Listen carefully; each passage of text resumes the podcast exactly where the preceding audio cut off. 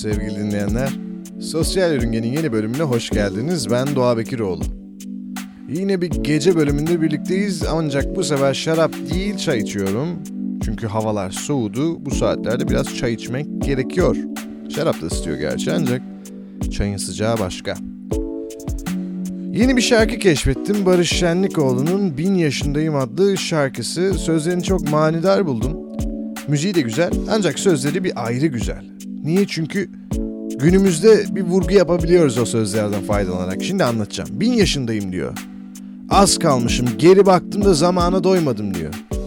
Ya bin yaşına kadar gelmişsin. 999 yaş devirmişsin, bindesin. Tombala demişsin ama zamanı doymadım diyorsun.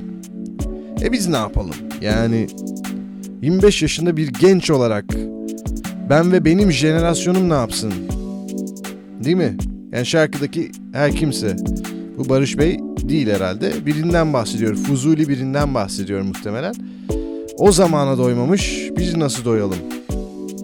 Ki doyamayacağız gibi de duruyor. Küresel ısınma, bu virüsler, mikroplar, ekonomik problemler, siyasi kargaşa derken ömrümüzden ömür gidiyor. Ve herhalde genç öleceğiz hepimiz. Ya da genç ölmesek de ileride. Kiminin torunu olacak, kiminin çocuğu olacak, kimi torunlarının torunlarını görecek, o kadar uzun yaşayacak. Onlara şey diyecek, gençliğinizin kıymetini bilin. Ben yapamadım çünkü, ben bilemedim, ben doyamadım gençliğime.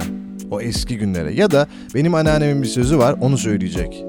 Gençlik bir kuş idi, uçurdum tutamadım. Yaşlılık bir yük idi, gezdirdim satamadım. Kısaca kaç yaşına gelirsek gelelim doyamayacağız hayata. Hep içimizde ukde kalacak geçmişte yapmadıklarımız. O yüzden mesela imreniyorum bu Erland Lowe'nun yazdığı Doppler karakterine. Kafasına esiyor ve ormana yerleşiyor. Bir çadırın içinde yaşıyor geyiğiyle birlikte.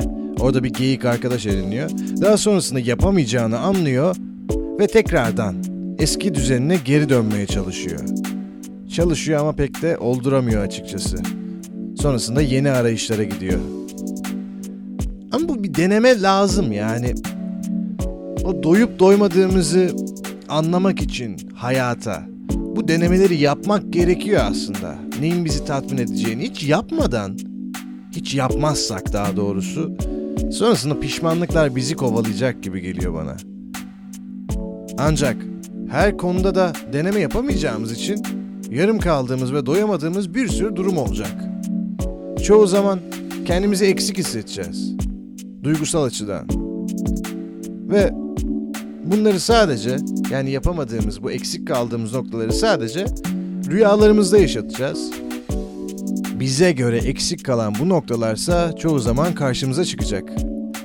Nesnelerle, müziklerle, bir görüntüyle, bir fotoğrafla kendini hissettirecek bize. Örneğin aylar önce alınmış bir konser bileti. iki kişilik. Şu an teksin ve o konsere gitmeyeceksin. O ikinci kişiyi hatırlıyorsun. Ya da çalan bir müzik. Sana tadamadığın duyguları hatırlatıyor. Gidemediğin yerleri. Hep istediğin o şehre gitmek, yerleşmek, yeni bir hayata başlamak istiyorsun ama gidemiyorsun. Çünkü deneyemiyorsun. Yarım kalması gerekiyormuş diyorsun. Ya da kitabın arasından, çok sevdiğin kitabın arasından çıkan bir not. Bunların hepsi eksik kaldığımız noktaları, doyamadığımız anları bize hatırlatan küçük somut şeyler. Küçük somut şeylerin hayatımızda nasıl büyük bir etkisi olduğunu işte böyle anlarda hissediyoruz. Çoğumuzun hayatında vardır muhtemelen. Geçmişi hatırlatan, üzüntüleri ve mutlulukları gözümüzde canlandıran küçük somut şeyler. Sevgili dinleyenler, eğer sizin de hayatınızda böyle küçük somut şeyler varsa yazın bana, paylaşın benimle ki ben de bir sonraki bölümde onların üzerine konuşayım, kendimden de bir şeyler ekleyeyim ki böylece ortaya kolektif bir iş çıkartalım. Diyerek bu bölümde sonuna geliyoruz. Sosyal Yörüngenin bir sonraki bölümünde görüşmek üzere. Ben Doğa Bekiroğlu. Hoşçakalın.